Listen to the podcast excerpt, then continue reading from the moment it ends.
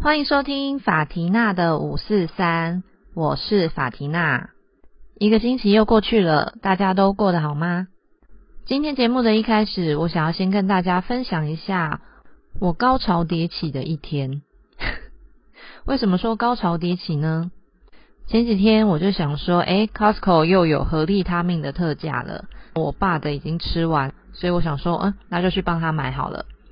刚好同事也想要补一点货，于是我就到办公室去开他的车。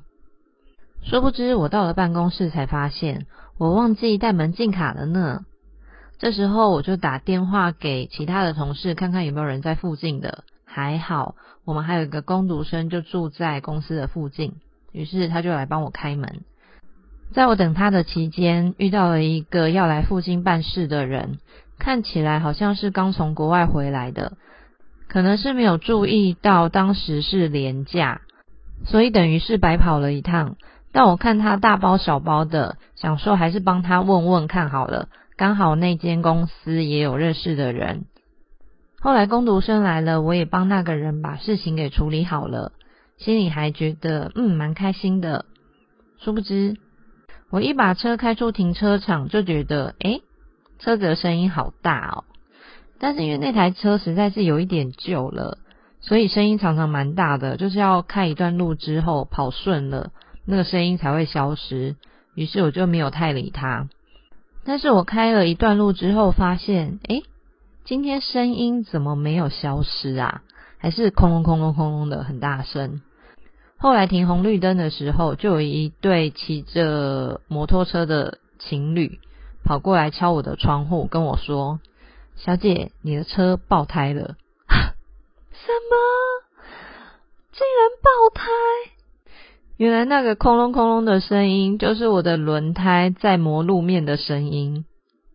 于是我只好赶快把车先移到路边去，然后再想该怎么办，因为。我人生还没有遇过爆胎这件事呢，而且因为当时是廉价的关系，附近也没有任何的车行有开门，我真的是不知道该怎么办才好。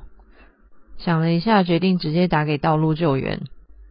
没想到打过去之后，对方跟我说：“哎，小姐，不好意思哦，这台车没有登录，所以要使用道路救援的话，会跟您着收费用哦。”因为当下我实在是想不到别的办法，所以也只能说哦，好啊，请问一下费用是多少？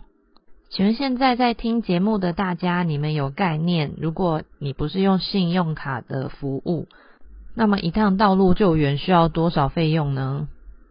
答案是一千六起跳，而且如果你破的是后轮，因为整台车都必须要上去那个拖吊车，还要再加六百块。所以总共是两千两百元。当时我心里真的是把我所有知道的脏话又骂了一遍。当然，我口头上还是有很客气的跟小姐说：“好哦，没问题。”对方问了我地点还有联络方式之后，就跟我说会尽快派人过来。所以我就坐在车子里面等。等没多久，又有另外一个人来敲我的车窗了。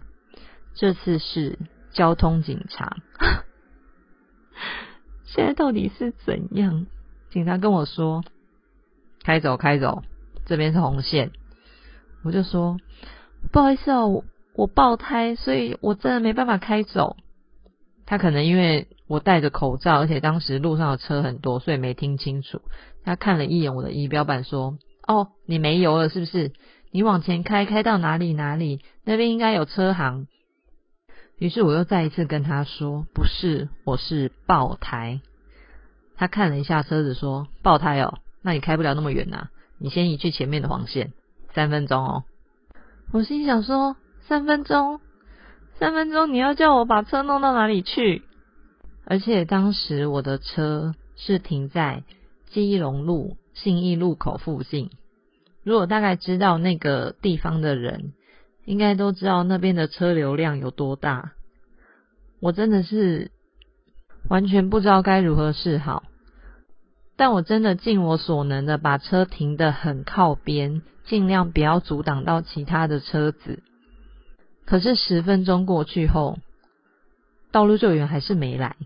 于是我又再打了一通电话过去。这时候，对方跟我说：“哦，我们跟司机确认一下之后，他说会在三点十四分之前到达。三点十四分，在跟我开玩笑吗？那时候是两点四十四分，就表示你还要再半个小时才会来吗？”于是我就跟那个小姐说。啊，可以请你快一点吗？因为我现在在这个地方，真的车子非常非常的多，而且有很多公车，刚刚连交通警察都来赶我了。我只能说，可能是因为我刚刚出发前先帮了一个人，所以这个服务人员也对我非常的好。他说会请司机以最快的速度过来。后来大概在三点左右吧，车子就来了，我整个就是松了一口气。而且拖吊车的司机大哥非常的熟门熟路，立马就把我载到一个附近的车行去换轮胎。轮胎的价格也比我自己在路边的时候 Google 到的价钱低很多。当然，那个品质啊，还是新旧程度可能都有差。不过，不管怎么样，当下有一个好的轮胎可以让我换上去，我就已经谢天谢地了。搞了一个多小时，又喷了大概五千块之后，车子终于又可以正常使用了。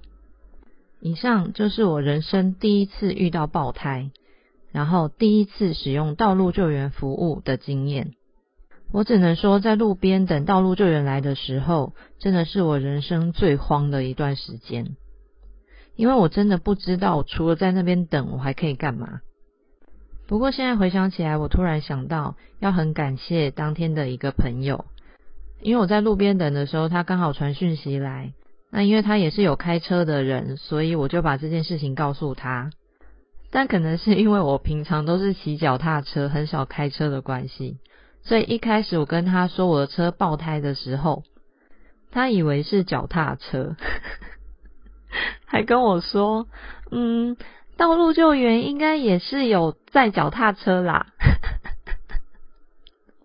我当下真的是虽然心情很紧张也很恐慌，但还是忍不住笑了出来。我就跟他说：“不是脚踏车啦，是汽车。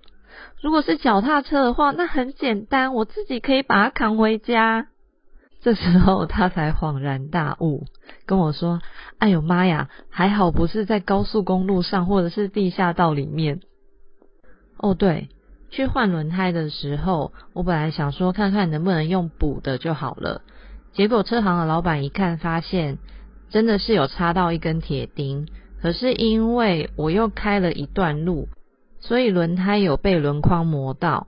就没有办法用补胎的方式继续使用，这样子会有安全上的疑虑。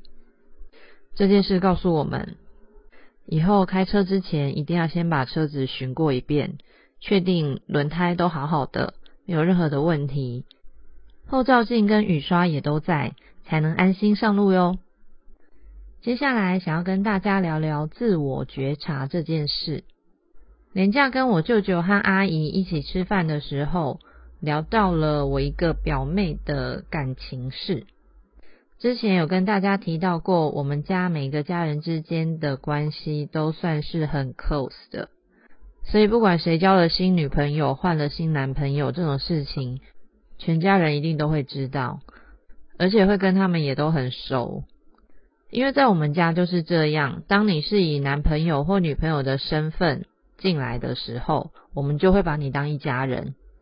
那我的这个表妹呢，她的前男友是一个全家人都很喜欢的男生，家世背景啊、个人条件那些都很优秀，所以分手的时候大家都觉得非常的可惜。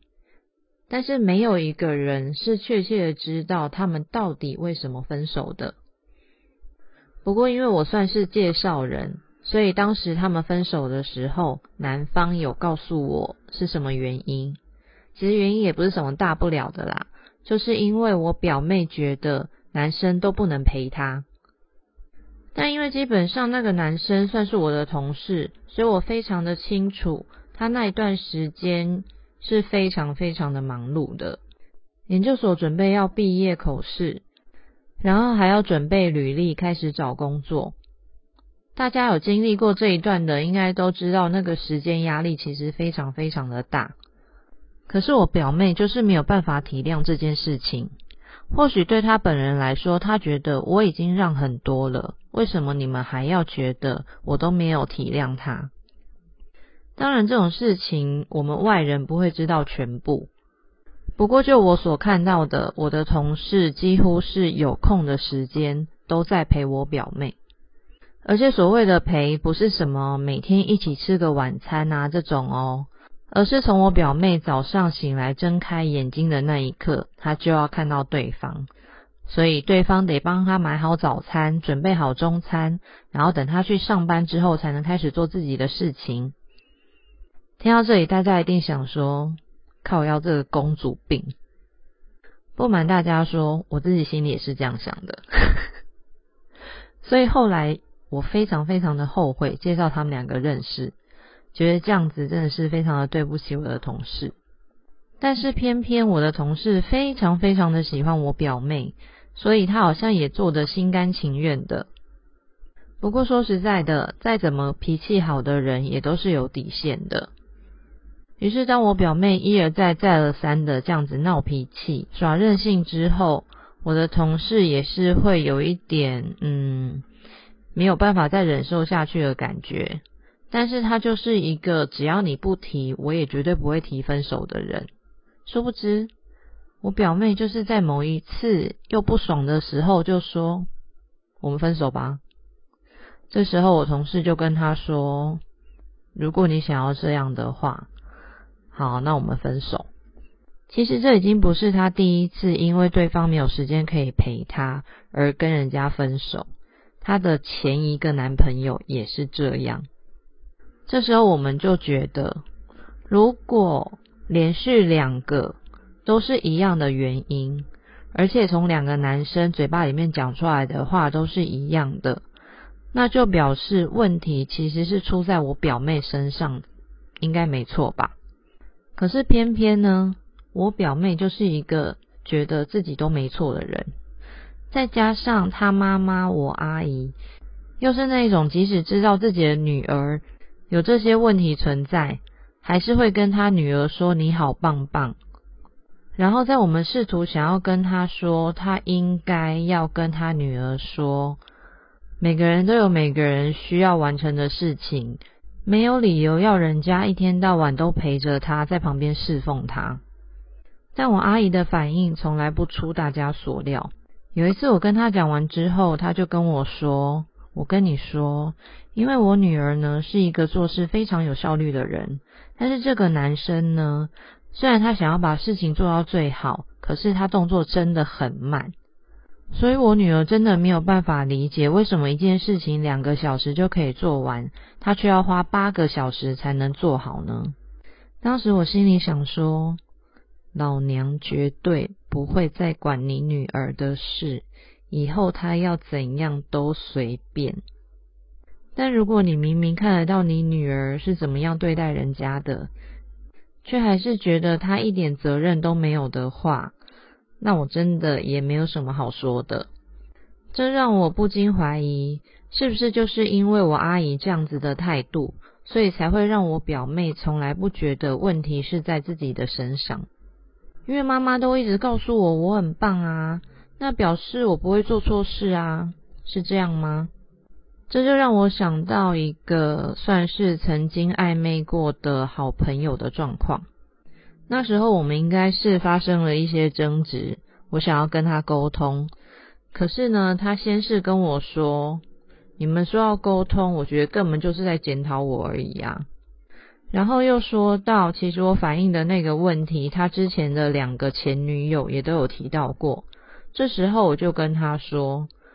当今天有三个人都跟你反映了同样的一个问题的时候，难道你没有想过，那就表示问题真的在你身上吗？其实我已经忘记他当时是怎么回我的，因为我完全不想要记得那天的对话。但我记得他说了一句让我印象非常深刻的话。他说：“所以我才觉得女人对我来说就是一种麻烦。”听到这句话的时候，我真的是当场就想要开车门下车。我们的学校教育不是从小到大就在教大家要反省自己吗？吾日三省吾身。但到底为什么就这样让我遇到了两个从来不觉得问题在自己身上的人？还是说，其实他们都知道自己哪里有问题，只是不想去面对，也不想要改变，甚至可能觉得反正你可以接受就来，不行就滚啊，我也没差。讲到这，我真的是突然一把火都上来了。当然，我的意思不是说今天不管发生什么事情，都一定要把责任归在自己的身上。不过，如果遇到问题都是检讨别人，而不是反省自己，这样应该也不太对吧？但有一件事情蛮奇妙的，就是不管是我表妹，还是那个我也不知道还是不是朋友的朋友，他们都只有在感情上会有这样子的状况。但以我表妹来说，一个即将要满二十五岁的女生，如果在谈感情的时候一直是这样子的态度，那未来的日子，我个人是觉得蛮不看好的。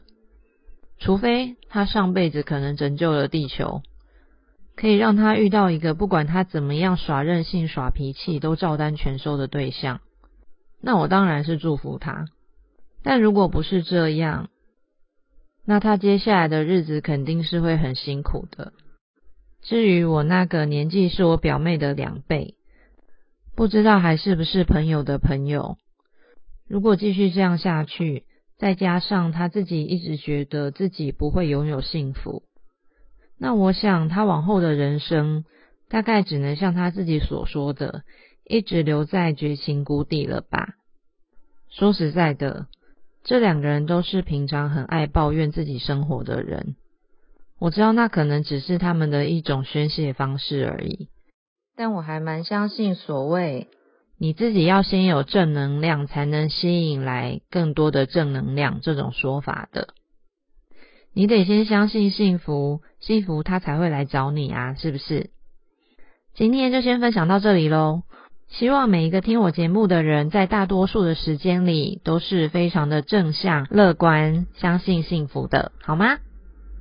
喜欢我的节目，请帮我按五颗星，还有分享给你的朋友们。那我们就下次见喽，拜拜。